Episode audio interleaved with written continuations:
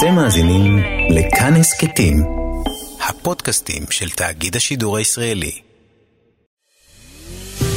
70 שנה, 70 ספרים. סדרת הסכתים על הספרים האהובים והמשפיעים מאז קום המדינה. מגישות שירי לב-ארי וענת שרון בלייס. מקום אחר ועיר זרה, מאת מאיה ארד.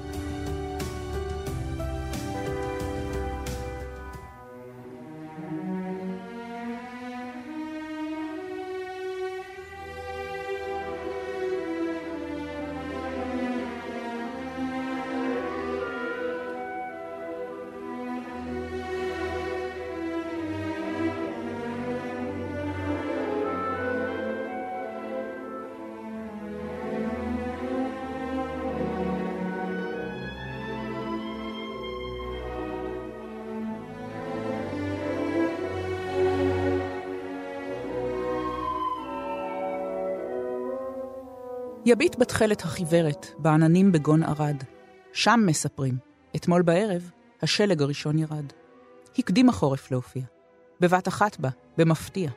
טרד בלילה וסער, קפא עם שחר הנהר, והסופה עוד משתוללת. וכאן, כמעשה קסמים, עוד ארוכים הם הימים. נובמבר, קיץ, אור ותכלת. הרי לא פעם ראשונה. כך מקובל פה בעונה? הרי זו שאלה של פטי. הן אדמתנו כאן צריכה, לא קרן שמש מלטפת, כי עם צליפת גשמי ברכה. במקומותינו אין מסורת, שנה, שנתיים ובצורת. טבת כבר נהדף בשבט, ובנירים אך בר נווט.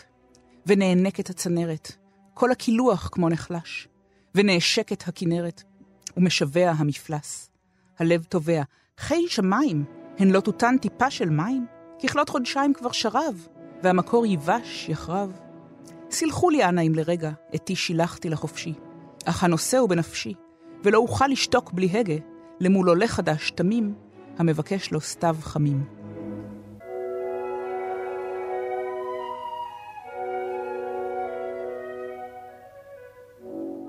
רומנים בחרוזים בספרות הישראלית הם לא דבר נפוץ. עמוס עוז עשה את זה ב-1998 עם אותו הים, וחמש שנים אחריו העזה סופרת צעירה, כוכבת אחת לבדה, שזהו לה ספרה הראשון, לפרסם רומן בחרוזים. ולא סתם, אלא כזה שנשען על אילנות גבוהים, הפואמה יבגני אונייגין של פושקין. מאיה ארד החליטה לכתוב את הגרסה הישראלית, ישראלית מאוד אפילו, של היצירה הרוסית הנודעת.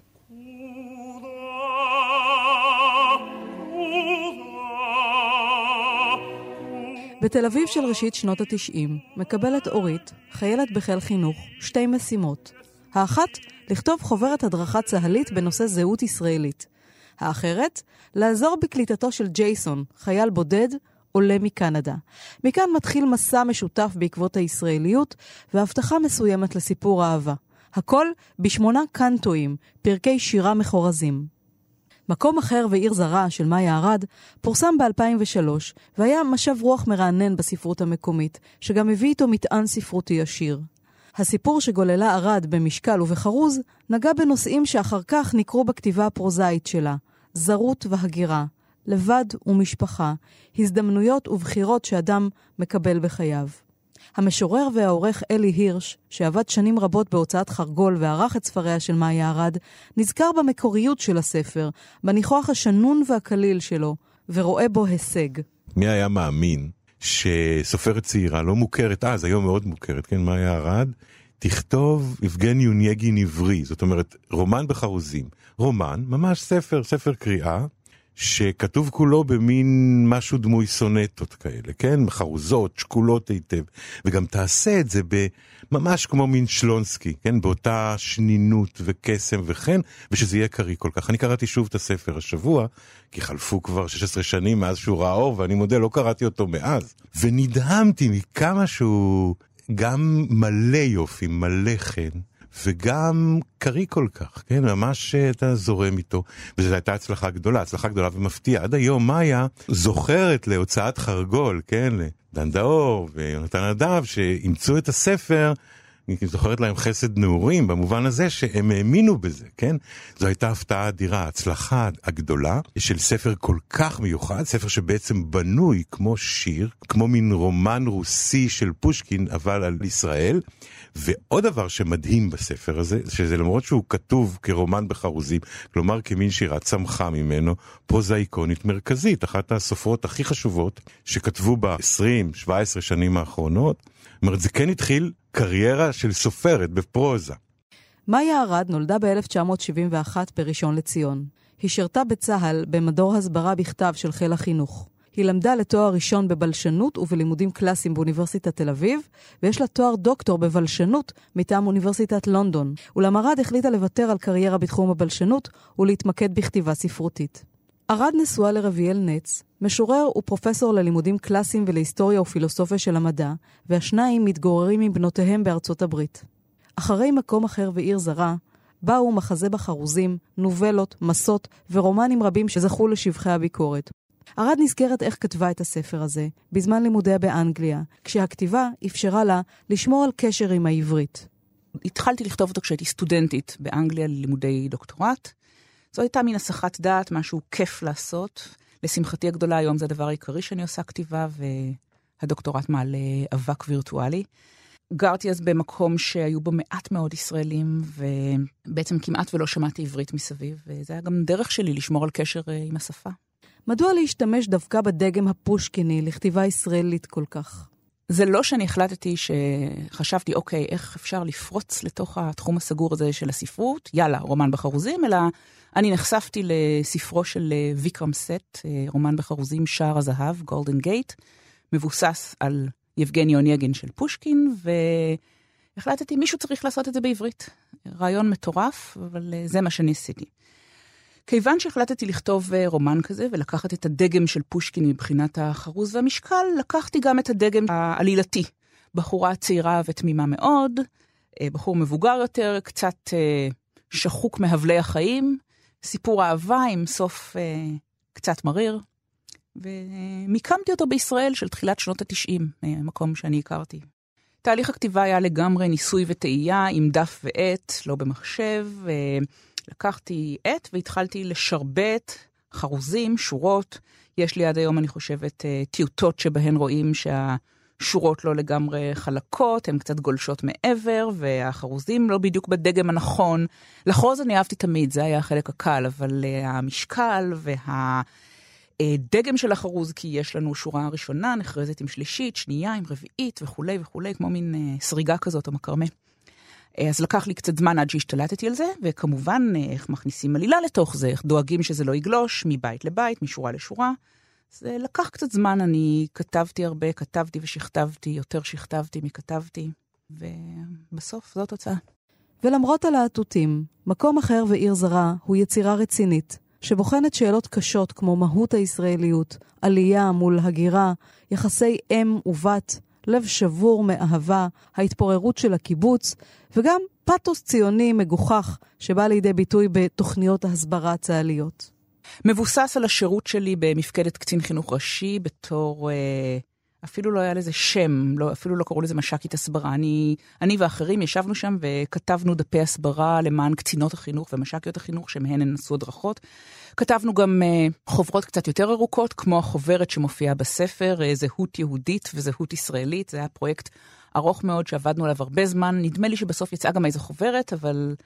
כמו בספר, אף אחד לא הצליח להגדיר בדיוק מה זה זהות אה, יהודית, זהות ישראלית.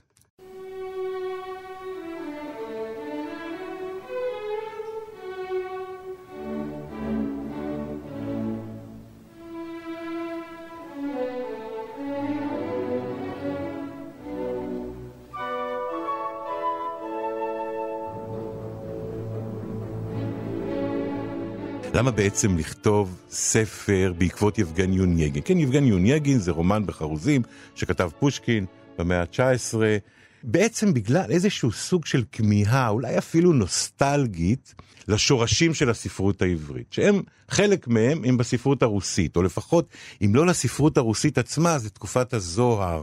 מן תקופת הכסף של הספרות העברית, שלונסקי שתרגם את יבגני יוניאגין כל כך יפה לעברית, יש כאן איזה מין געגוע לעבר, כבר לפני 16 שנים זה נראה עבר אבוד. וכשאתה קורא אתה באמת מגלה שהיא מצליחה לעשות את זה, מאיה, אבל אין שום נוסטלגיה בספר, כן? יש מין מבט... ככה שרואה את המציאות, את החברה הישראלית כהווייתה, וזה גם הדבר הכי משעשע בספר, במין חרוזים פושקיניים שכולם אלגנטיות ושנינות, מה אנחנו מקבלים?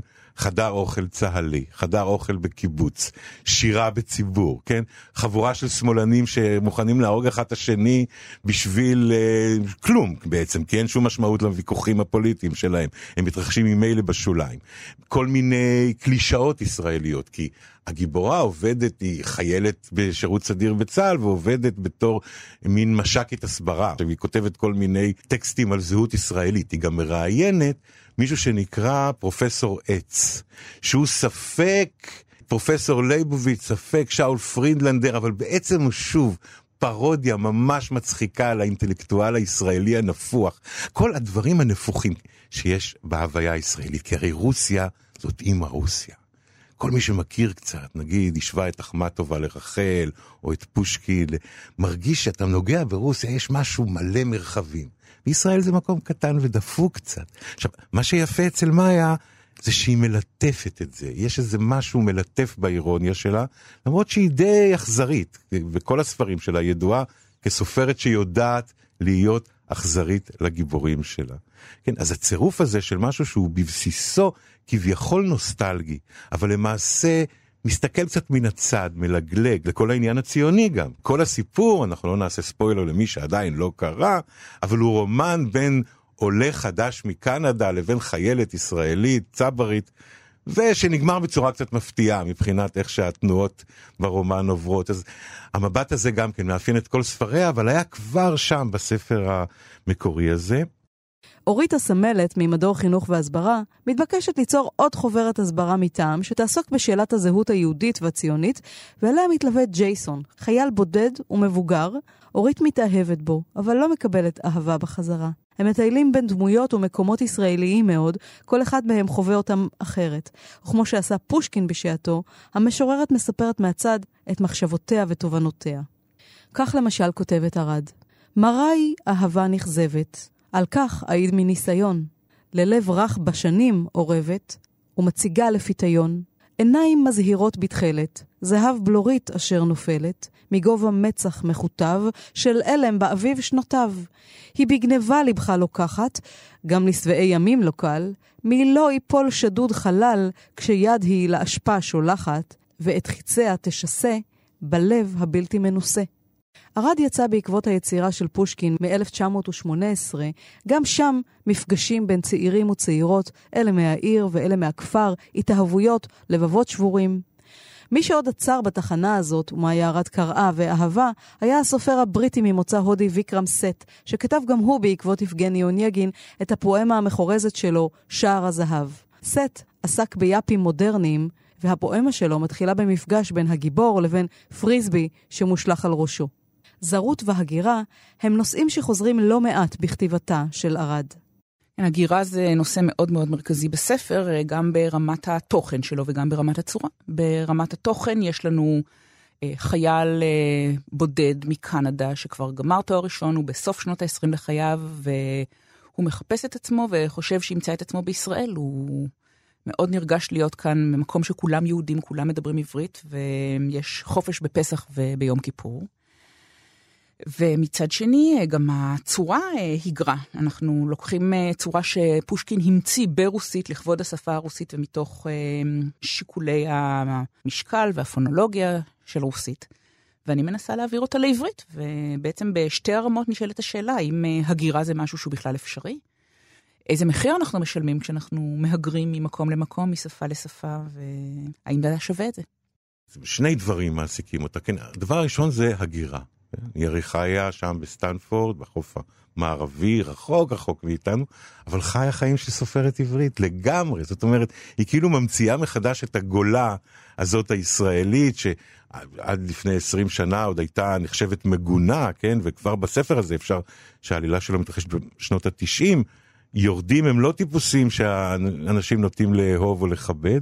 אז ההגירה, גם ההגירה של השפה עצמה, נגיד של, של הצורה של פושקין לשלונסקי, ויקרם סט, שגם כן כתב בעקבות פושקין רומן בחרוזים שראה אור כמה שנים לפני שמאיה ארד פרסמה את ספרה. זאת אומרת, מאיה לא רק הייתה נאמנה לאיזה מורשת רוסית וידעה לחרוז ולשקול, אלא גם ידעה מה קורה בעולם, הייתה מחוברת לספרות אמריקאית של מהגרים באותה תקופה. יש שם רגישות מאוד גבוהה לזר ולמהגר, כן, למי לזרות. שזר פה בארץ. זאת נכון. אומרת, איך הוא קולט את אני הדברים. חושב שזה כבר, יש כאן שני דברים שהם גם כן, הם נורא מקסימים. יש כאן באמת העניין הזה, מה זה מקום אחר ועיר זרה? בסוף זו תל אביב. מנקודת המבט, זה גם היכולת של מאיה להסתכל מהצד ולראות לעומק. כי לפעמים רק מי שמסתכל מהצד רואה לעומק. ואני חושב שכבר חוויות שלה כמהגרת, כמהגרת אקדמית, אז היא, אני חושב, עדיין חשבה שהיא רוצה להיות בלשנית. הצלחת הספר הזה, הייתה, היה דבר מאוד מאוד משמח לספרות העברית, כי נדמה לי שבעקבות ההצלחה מאיה החליטה לוותר על קריירה מבטיחה מאוד כבלשנית, ולהפוך לסופרת, סופרת עברית.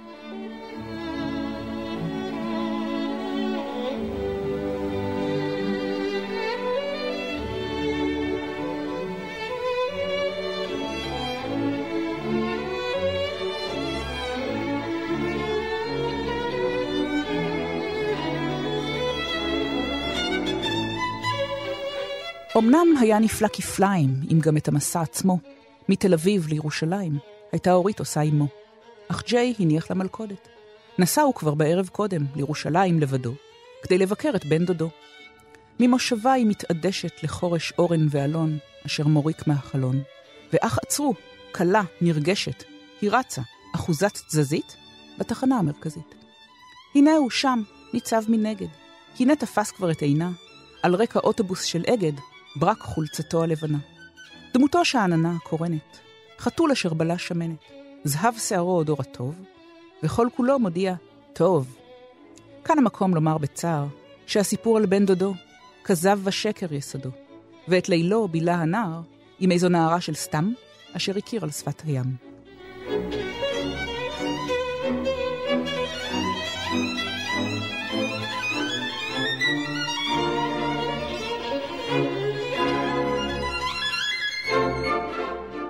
יש בספר הזה שתי דמויות, אני לא בטוחה שהן כל כך אה, מתפתחות, יש לי חשד כזה שדמויות מתפתחות זה המצאה של אה, מורות לספרות, כי אני כותבת ספרות ריאליסטית, וכשאני מסתכלת סביבי אז רוב האנשים לא משתנים. זה, אה, הרבה אנשים שאני מכירה התגרשו כי הם התחתנו כשהאמינו שאנשים משתנים, ואנשים לא משתנים. אז אולי בוא נאמר... מכירות במציאות, מכירות במגבלות שלהם, אבל לא עוברות מין שינוי. אבל בכל אופן, אנחנו מתחילים בספר עם אורית שהיא אה, חיילת בחיל חינוך, בחורה תמימה, אה, עוד לא ממש התאהבה. וג'יי, שהוא מבוגר ממנה, אה, הגיע לישראל מאוהב ב- בישראל ובשפה, יש כאן איזשהו משולש אהבים. אורית מתאהבת בג'יי, ג'יי מתאהב בישראל, ועל הדרך מוכן לקחת איתו גם את אורית, שמייצגת בעיניו את ישראל ואת מה שהוא רוצה. למרבה הצער, אה, אין לסיפור הזה סוף טוב. ג'יי אה, לא אוהב את אורית והיא מגלה את זה, ובסופו של דבר הוא גם מוצא את עצמו, הוא, הוא, הוא מבין כנראה שהוא לא יכול לברוח מעצמו, והגירה או ארץ חדשה לא תציל אותו אם הוא לא יוכל למצוא תוכן בחייו. הוא מוצא את עצמו בשנות ה-30 בישראל, ככה בחור עובד ומחפש כיוון. אני חושבת שכשכתבתי את הספר הזה, אני עוד הייתי אה, צעירה מג'יי בסוף הספר, אז הוא נראה לי מין בחור מבוגר ככה שמחפש את עצמו. זה קודם כל סיפור אהבה, נקודה. זה רומן אהבה, זה חלק עצום מהקסם שלו, כי אנחנו כל הזמן עסוקים בנערה שמתאהבת בגבר, ששוקל אם להחזיר לאהבה, ואז היא צריכה לעשות איזה מעשה גדול בשביל לקנות את אהבתו, האם היא תצליח, האם היא לא תצליח, מה פירושה של הצלחה, מה פירושו של כישלון, מה היחס בין... אהבה להגירה, כן, כל השאלות האלה עולות בצורה נהדרת.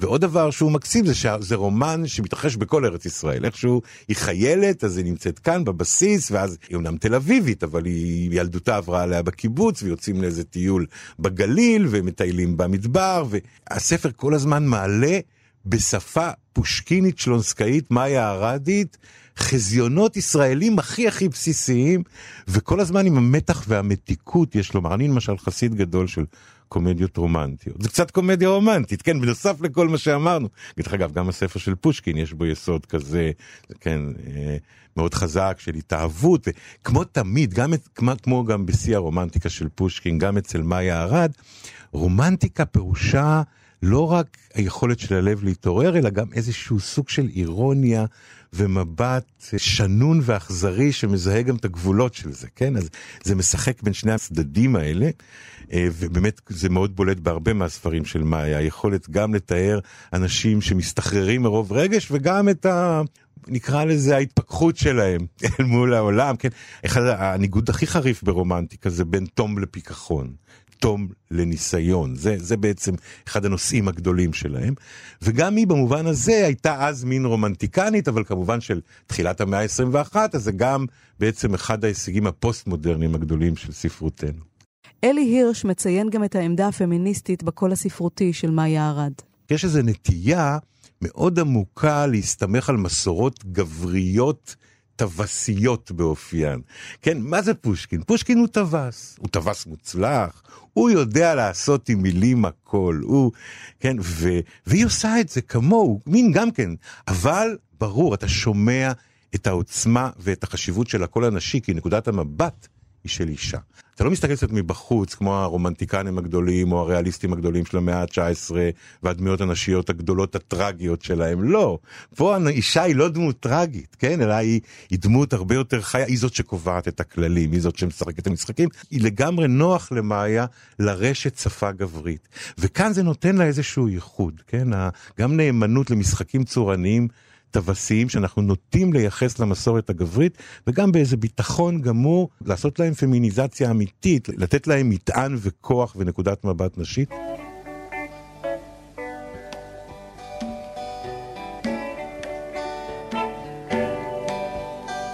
יושב בסן פרנסיסקו על המים מקום אחר ועיר זרה, של מאיה ארד, חשף לראשונה את אחת הסופרות החשובות הכותבות היום בשפה העברית. רומן מחורז, כולו מחווה לגדולי הספרות הרוסית והעברית, מפושקין ועד שלונסקי, כתוב בנימה משועשעת, אבל עוסק בנושאים הכי רציניים שיש. הישראליות, אהבת נעורים נכזבת, להרגיש רחוק ולהרגיש קרוב. עד כאן התוכנית על הספר "מקום אחר ועיר זרה" מאת מאיה ארד. כאן באולפן, שירי לב-ארי. מול האווזים, שתים בין הסירות, וגשר הזהב, יפה כמו בסרט. חבל שאת לא פה, איתי בשביל לראות. היית אומרת שמפה את לא חוזרת. יושב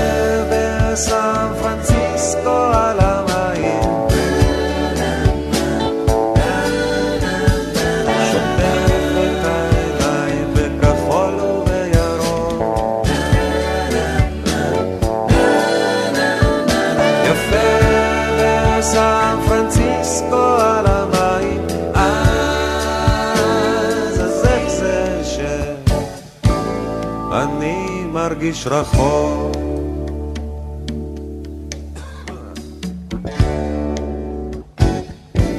רואה דוקטור ג'ק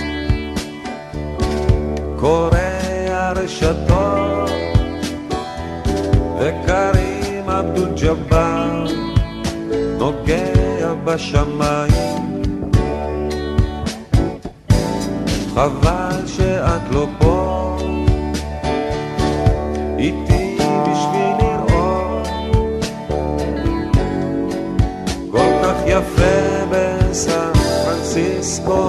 פרנסיסקו על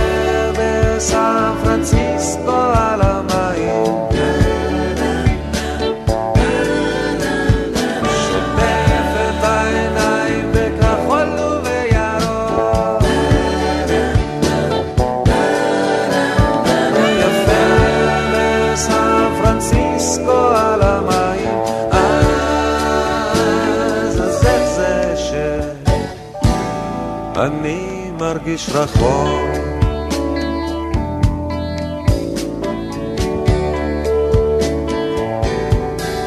פתאום אני רוצה הביתה, חזרה אל הביצה, לשבת בכסית ולצחוק עם מוישה ועם חצקה. תן לי חתיכת תבוא, תן לי חתיכת כנרת, אני אוהב להתאהב בארץ ישראל קטנה, חמה ונהדרת.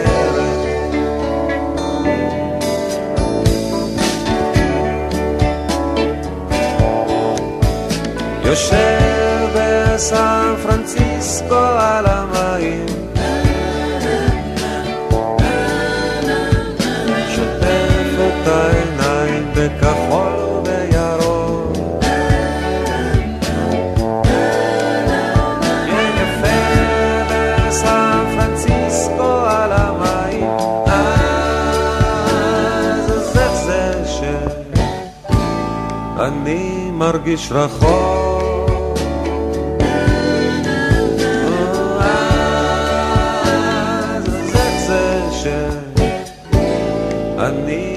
מרגיש רחוק